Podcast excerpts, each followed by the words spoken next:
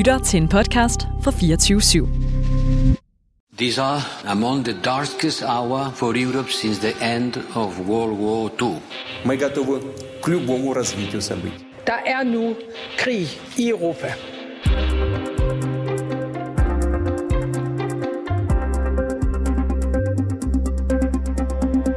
Den ukrainske præsident Volodymyr Zelensky er på en digital charmeoffensiv i Vesten. I går nåede turen til Danmark, hvor Zelensky talte via videolink til det danske Folketing. Her blev Danmark både takket og bedt om mere hjælp til et krigshervet Ukraine, hvis befolkningen ifølge Zelensky bliver udsat for krænkelser af menneskerettighederne. Du lytter til Krig i Europa, hvor vi i dag dykker ned i den ukrainske præsidents tale til Danmark, blandt andet i selskab med hans tidligere rådgiver. Og så ser vi også nærmere på, hvilken hjælp Zelensky bad og ikke bad Danmark om. Jeg hedder Alexander Vils Hansen. Og jeg hedder Cecilie Lange, og du lytter til Krig i Europa.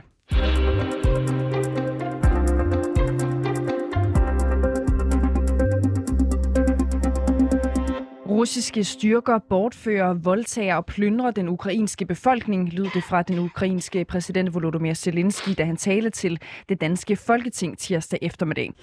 Окупанти вбивали мирних людей навіть тоді, коли вони намагалися просто врятуватися. Besætterne, læs russerne, har dræbt civile, selv da de civile bare prøvede at redde dem selv.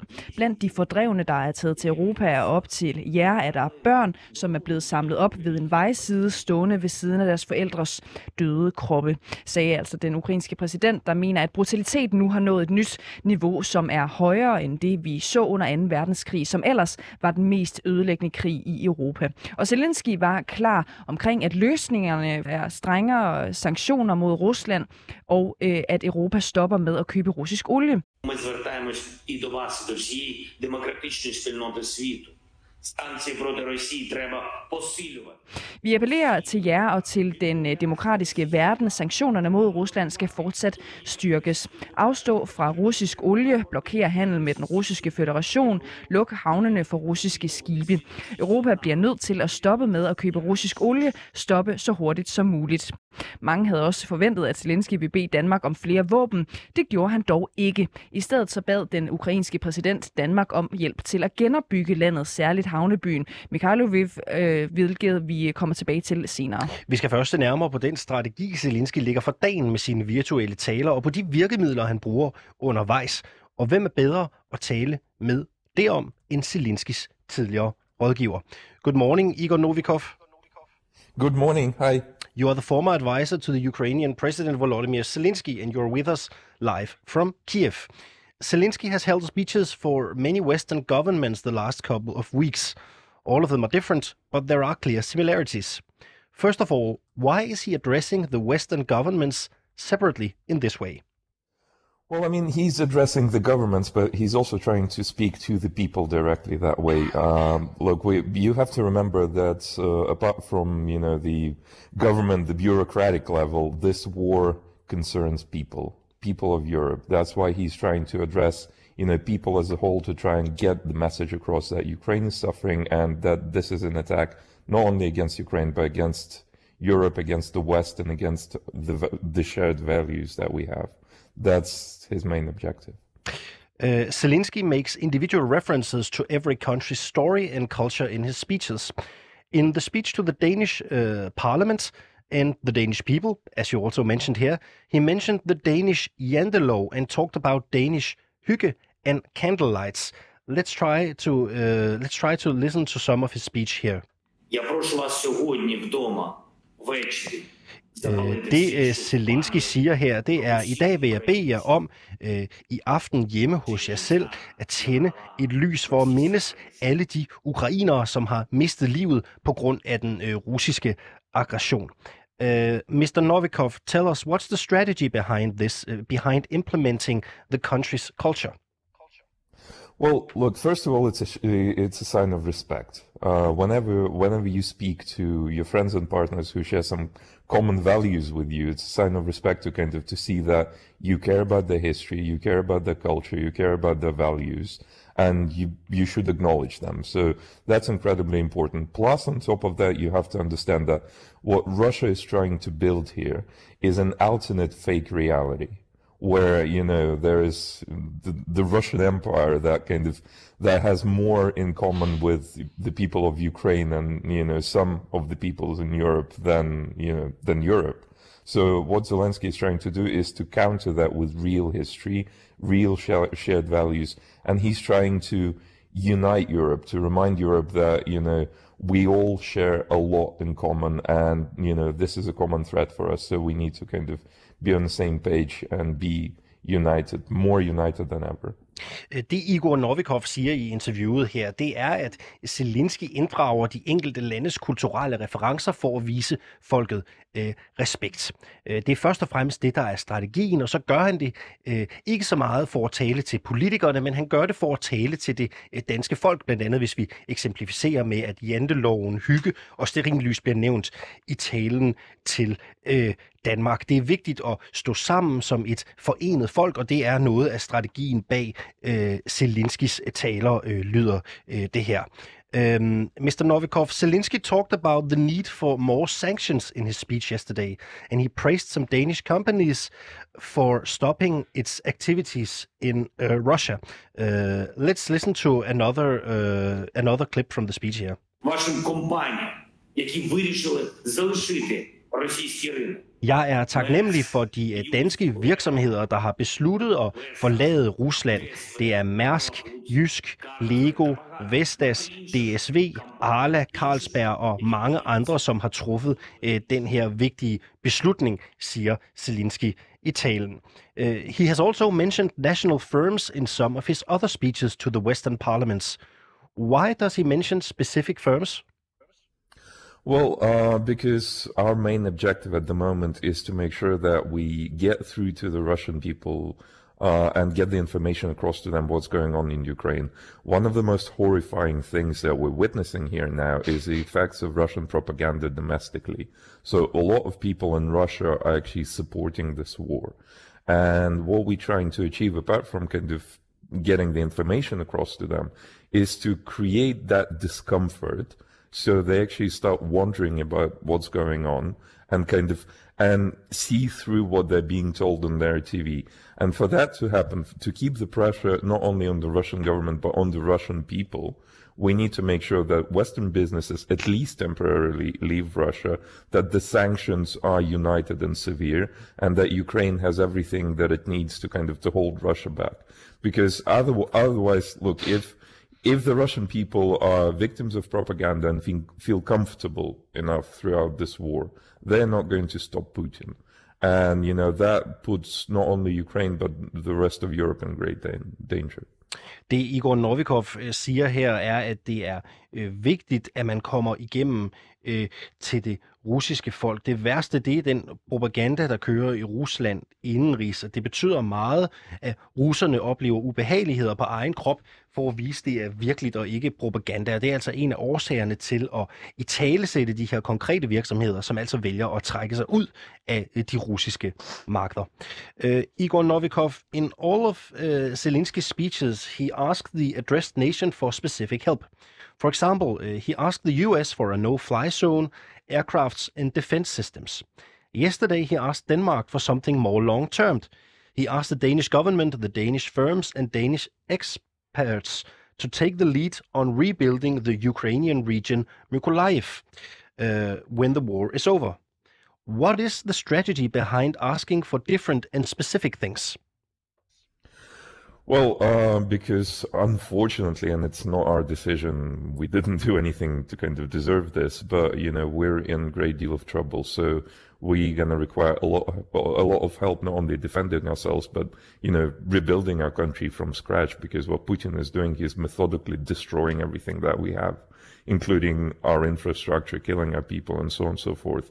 So what uh, President Zelensky is after here, he's trying to start this very interesting project uh, where he gets different regions of Ukraine, uh, kind of assigned and you know taken care of by different partners in Europe and in the world. That way, kind of Ukraine might you know long term become a symbol of unification of the West So when, you know, the countries and different partners are cooperating within di- different regions of Ukraine and kind of Ukraine becomes a symbol of that unification. It's actually a very smart and bright idea and I really hope that, you know, someday we'll see it come to fruition. Uh, Igor Novikov, is it coordinated with the addressed countries' governments beforehand, uh, what he is asking uh, the, the, the different countries?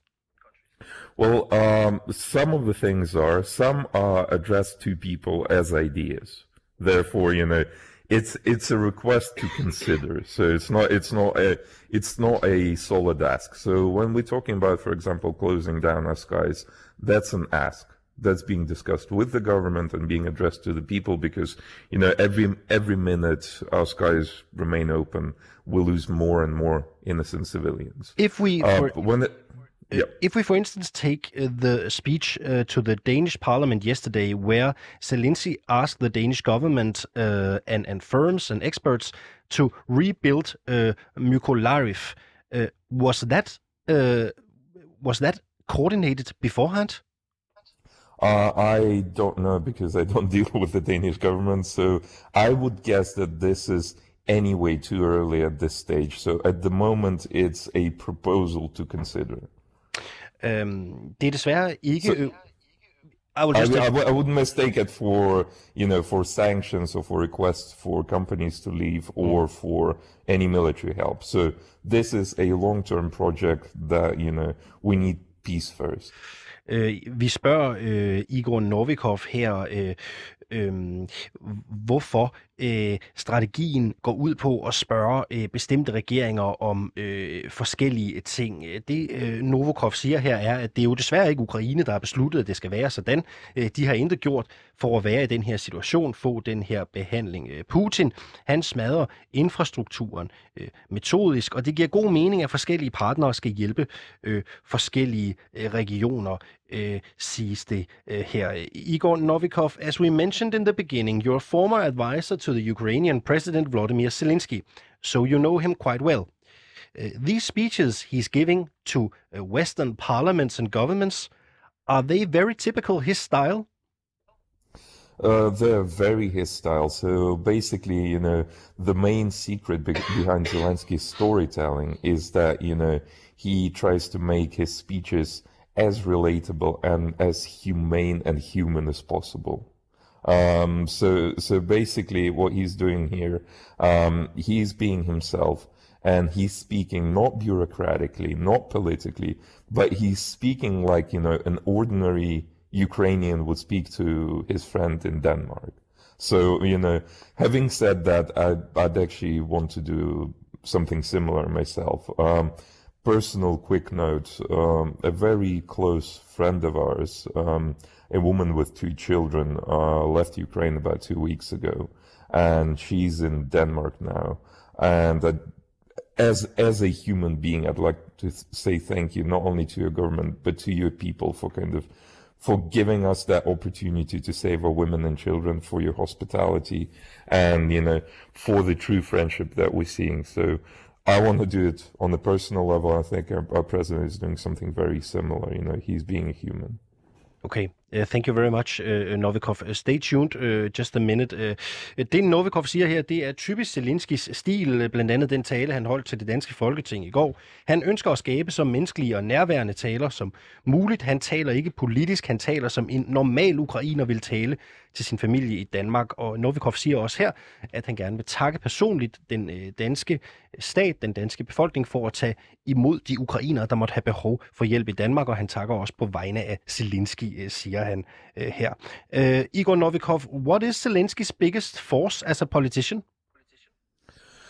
Uh, well, biggest force as in biggest strength, you mean? Yes.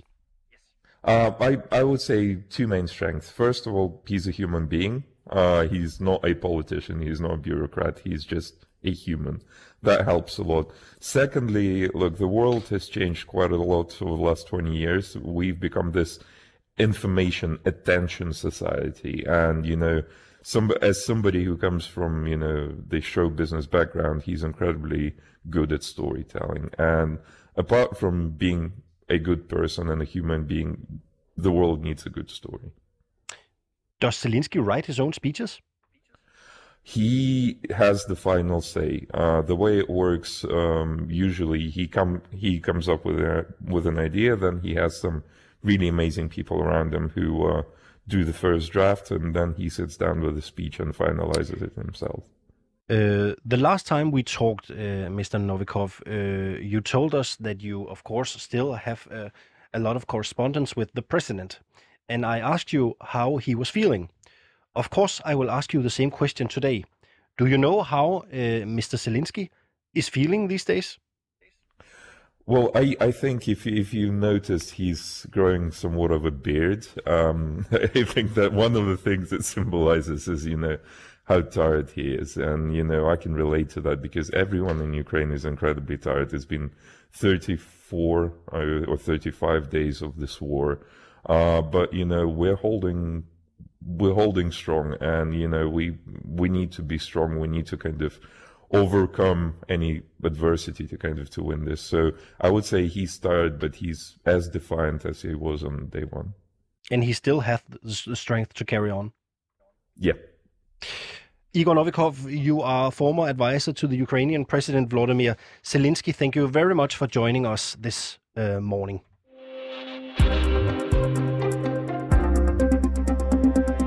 Vi ved, at der kommer fred en dag, og vi ved, at det vil blive muligt for os at vende tilbage til et normalt fredeligt liv. Og det er derfor, at jeg allerede nu vil opfordre til, at Danmark deltager i initiativet for at genoprette Ukraine efter krigen.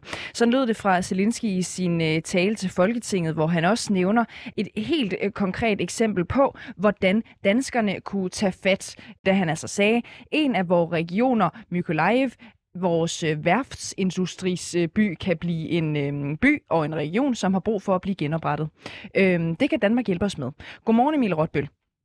Godmorgen. Du er Rusland-korrespondent for Berlingske, som altså har fulgt og dækket krigen i dit arbejde selvfølgelig. Zelensky han beder om hjælp til genopbygning, og du har genskab til Ukraine og har blandt andet dækket de her ødelæggelser rundt omkring i landet. Hvor stor en opgave er der tale om? Ukraine er, er rimelig smadret. Øh, især øh, de dele af Ukraine, som, som han nævner i sin tale, Mykolaiv og Mariupol, er jo altså det byer, som har været under russisk bombardement i øh, en måned, mere end en måned nu. Øh, den russiske taktik har jo været den her med, at de, de om, omringer byerne, eller sådan halv omringer byerne, og så, og så bombarderer de ellers løs på, på de forskellige militære installationer, de kan finde, men altså også civile øh, boligblokke, skoler og øh, øh, hospitaler, hvad vi ellers har hørt om. Øh, Øh, så det er jo, altså det er virkelig, altså det er jo ufattelig store ødelæggelser, vi taler om.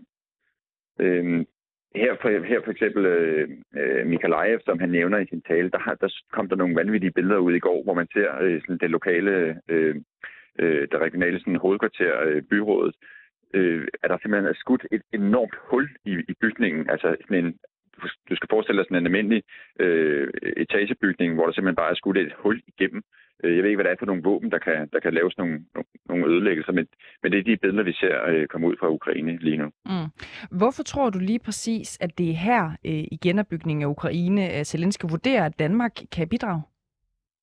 Jeg tror, at han griber fat i, øh, han, han nævner Mikalajev øh, som den her by, og det er, altså det er her, der har været nogle, nogle voldsomme kampe de seneste par dage. Øh, så det kan være det, at det ligesom er, er aktuelt, og det gør det nemmere, sådan mere konkret at forholde sig til, okay, det er lige den her by, at han gerne vil have, at Danmark øh, griber ind. Øh, men det er også en af de byer, som, som har været hårdt ramt. Øh, der er måske nogen, der har læst øh, sådan en skrækkelig reportage øh, fra, fra den her by, øh, som politikken oversatte. Faktisk var en russisk journalist, som, som også beskrev de vanvittige ødelæggelser, de civile tab, der har været i byen. Øh, altså, så, så der er måske en, hvad skal man sige, der er noget øh, timing i forhold til, at han lige nævner den her by, men, men mere generelt tror jeg gerne, at han øh, vil have dansk støtte til, til hele genopbygningen af Ukraine. Mm. Og hvis vi bliver ved Mykolaiv, øh, som du også nævnte, så er det en by, øh, hvis ødelæggelse er blevet øh, beskrevet i flere øh, beretninger. Vil du ikke lige prøve at tage os med øh, tilbage, give os øh, sådan en kort opsummering af, hvad byen har været øh, udsat for, øh, men også nogle af de øh, værste eksempler på, øh, hvor stor genopbygningsarbejde Danmark ser ind i, hvis vi, hvis vi tager den her opgave? Jeg tror ikke, øhm, Øh, altså, jeg tror ikke, der er nogen, der har sådan det fulde overblik over, hvad det er for præcis for nogle ødelæggelser, der er lige nu. Lige nu, der har de jo der har de travlt med at, at, at behandle deres sårede og evakuere de civile osv. Øh, så, så indtil videre, det, det nærmeste, vi kommer, det er, er helt, helt omfattende. Altså, de har brug for al den hjælp, de kan få øh, i forhold til at, at, at genopbygge infrastruktur, broer, øh, hospitaler, skoler, øh, boligblokke, veje. Øh, altså det, det er hele paletten rundt. Der er jo rigtig mange broer, der, der er blevet smadret. Øh, dels for at forhindre russernes fremtrængning, men også for men også simpelthen bare i, i de kamphandlinger, der har været, og i de bombardementer, der har været. Øh, og der, der har man brug for øh, især, især penge, men måske også noget dansk ekspertise, som man, som man henviser til. Måske er der nogle danske virksomheder, øh, der kan noget i forhold til, til havnen i den her by, øh, som jo også øh, er vil være vigtig efterfølgende for at genopbygge den ukrainske økonomi. Mm. Kan du sætte nogle ord på, hvad Mykolaiv er for en by? Vi ved, det er en værftsindustris øh, by. Kan du prøve at give de danske lyttere sådan en, en kort beskrivelse af, hvad det egentlig er for et sted? Jamen, det er sådan en relativt øh, sådan relativ stor by efter danske forhold, øh, som, øh, som vi ikke har hørt så meget til. Den ligger sådan inde mellem øh, Odessa, øh, som er jo lidt mere kendt havneby, og så, øh, og så Krimhaløen. Øh, så den, og den, på den måde, der er, den, der er, den ligesom, der er sådan en stopklods øh, for russerne på vej mod Odessa, som, hvad, hvad skal man sige, som altid har været betegnet som sådan en, øh, en, en perle i det russiske imperium. Øh, Mikelajev er den her mere industriagtige by, hvor, at, øh, ja, hvor, at, ja, hvor værftsindustrien og havnebyen har været, har været en vigtig del af det. Øh, ja, jeg ved ikke, øh, om, om det svarer på spørgsmålet. Noget øh, andet, øh, som Zelensky jo kræver af os, øh, det er en form for genganger fra andre taler, kan man sige. Øh, han siger, stop handlen med russisk øh, olie, og rent faktisk så har Zelensky jo bedt Vesten om at indføre øh, en olieembargo. Prøv lige at forklare os, hvad går det ud på? Russerne får jo stadig øh, rigtig store indtægter fra deres øh, salg af gas og olie. Øh, og der har, øh, der har Danmark jo, vi køber stadig en, en, en god mængde øh, gas fra, fra, øh, fra Rusland, ligesom de andre europæiske lande gør. Men olie er faktisk blevet fremhævet som noget af det, hvor der måske er største effekt øh, for, for at ramme den russiske økonomi, og der hvor der også er en mere realistisk mulighed for øh, at holde sig fra, øh, fra at købe fra Rusland, hvor vi måske kan få fra nogle andre ressourcer på, på relativt kort bane. Øh, så det er derfor, at det, det er interessant at tale om, om vi, hvad vi kan gøre her, altså for at, at simpelthen at stoppe, øh, ja, ja, stoppe vores finansiering af den russiske stat, og dermed også af, af krigen i Ukraine. Øh, det er jo nogle, øh, det er jo nogle milliarder, øh, altså sådan dollarmilliarder, som, som løber ind til Rusland i, i, igennem det her olieindkøb. Og hvis, hvis vi først, hvis vi kan blive enige om ikke at købe russisk olie, altså så vil den russiske økonomi være virkelig, virkelig dårligt sted. Altså der, der er det noget af det, som, som man taler om, virkelig kan sætte fart på øh, det ruten i den russiske økonomi. Mm. Og det er jo noget af det, som også bliver diskuteret øh, ofte og bredt øh, i Danmark for tiden, men det er som om, at den gængse holdning er også, at øh, jamen, det kan godt tage lang tid at rent faktisk at udfase den russiske olie. Øh, hvordan ser man på, på det aspekt, øh, måske mere generelt, øh, om vestens reaktioner øh, på det der med at udfase olien, øh, fra der, hvor du er? Øhm, Jamen altså, fra, altså fra Ukraines øh, synspunkt, der vil man jo gerne have, at det sker så, så hurtigt som muligt.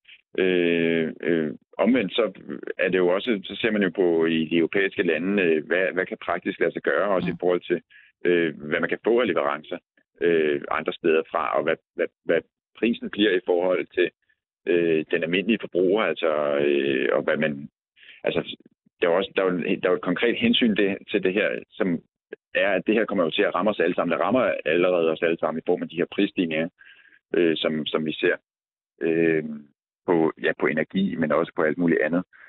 Og der er det jo en, der er det en balancegang at sige, okay, hvad tror vi, vi er, vi er klar til at, at bære af omkostninger i forhold til at, at korte helt af på den russiske olie på den her måde. Mm. Emil Rotbøl, lad os også lige se på nogle af de ting, som Zelensky ikke kom ind på øh, under den her tale. For eksempel så var der en, en forventning fra flere folketingspolitikere, øh, blandt andet Venstres Jakob øh, Ellemann Jensen, at Zelensky han ville bede Danmark om flere penge til våben. Men det kom Zelensky jo faktisk ikke ind på. Hvorfor tror du ikke, han gjorde det? Dels så, øh, så har øh, der har Mette Frederiksen tidligere annonceret, at øh, den, den våbenhjælp, som vi giver Ukraine, den kan vi ikke helt i, i samme grad snakke højt om, altså sikkerhedshensyn. Så man simpelthen begynder at give en, øh, så man simpelthen begynder at, at hemmeligholde nogle af de her leverancer, som, som foregår. Øhm, øh, det er dels i forhold til, hvordan øh, de her våben kan komme ind i Ukraine, men det handler også om måske ikke at forvære mulighederne for øh, at finde frem til en anden øh, løsning ved forhandlingsbordet. Men ikke, der, der giver det ikke mening nødvendigvis at slå, slå på trummen for hver eneste panservandsvåben, man, man sender til Ukraine længere. På den anden side, der har vi jo også set lige fra starten af, altså også inden øh, krigen brød ud, at Danmark har ikke så meget at give på våbenfronten. Altså vi har jo et ret udsultet forsvar. Øh, selv de stingermissiler, øh, som vi har sendt afsted til, til Ukraine, de måtte lige en smut forbi USA først, for overhovedet at være klar til brug. Øh, så vi er, altså der er simpelthen ikke så meget på de danske lager, så skulle vi ud og købe osv. Øh, så det, jeg tror også, det er derfor, at Zelensky han vælger at sige, okay, hvad er det, Danmark kan bidrage med? Og der er det måske mere øh, realistisk at se på øh, noget civil genopbygning mm. end, øh, end på våbenhjælp. Du er jo som sagt Rusland-korrespondent, øh, Emil Rotbill. Vurderer du, at Zelenskis øh, virtuelle rundtur, kunne man, kunne man kalde det, tror du, det har nogen effekt på russerne?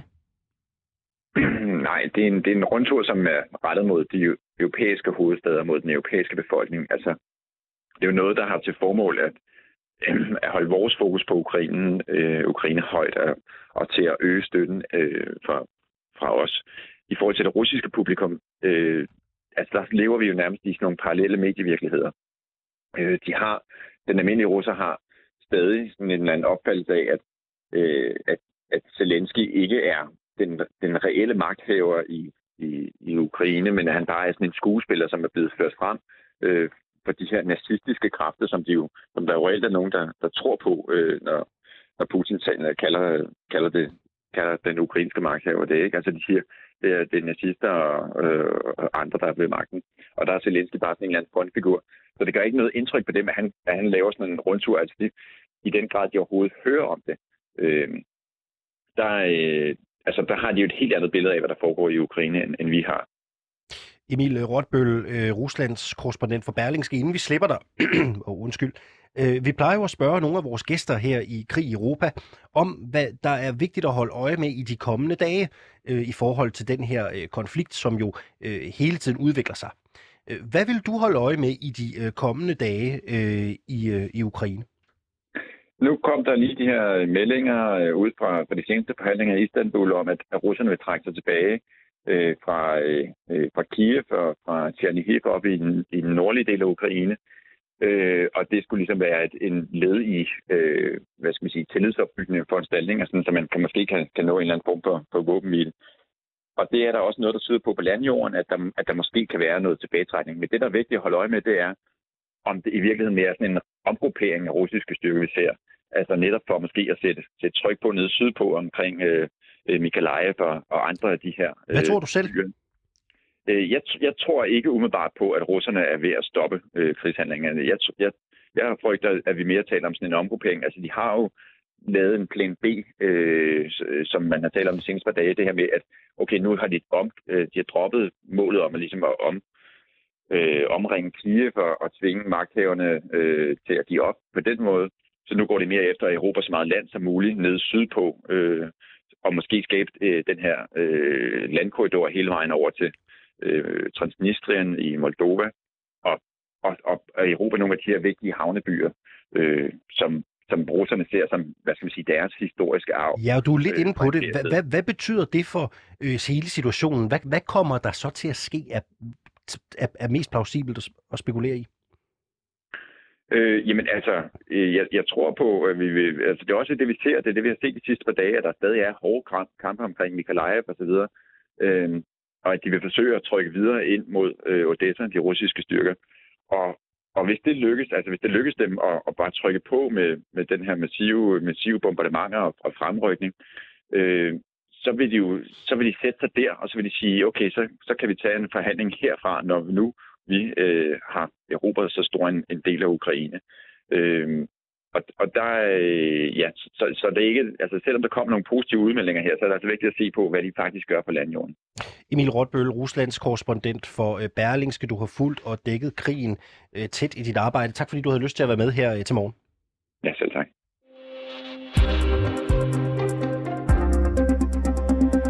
Krig i Europa er slut for i dag. Øh, I redaktionen sad Sofie Jørts, Oliver Bernsen og Christine Randa er redaktør.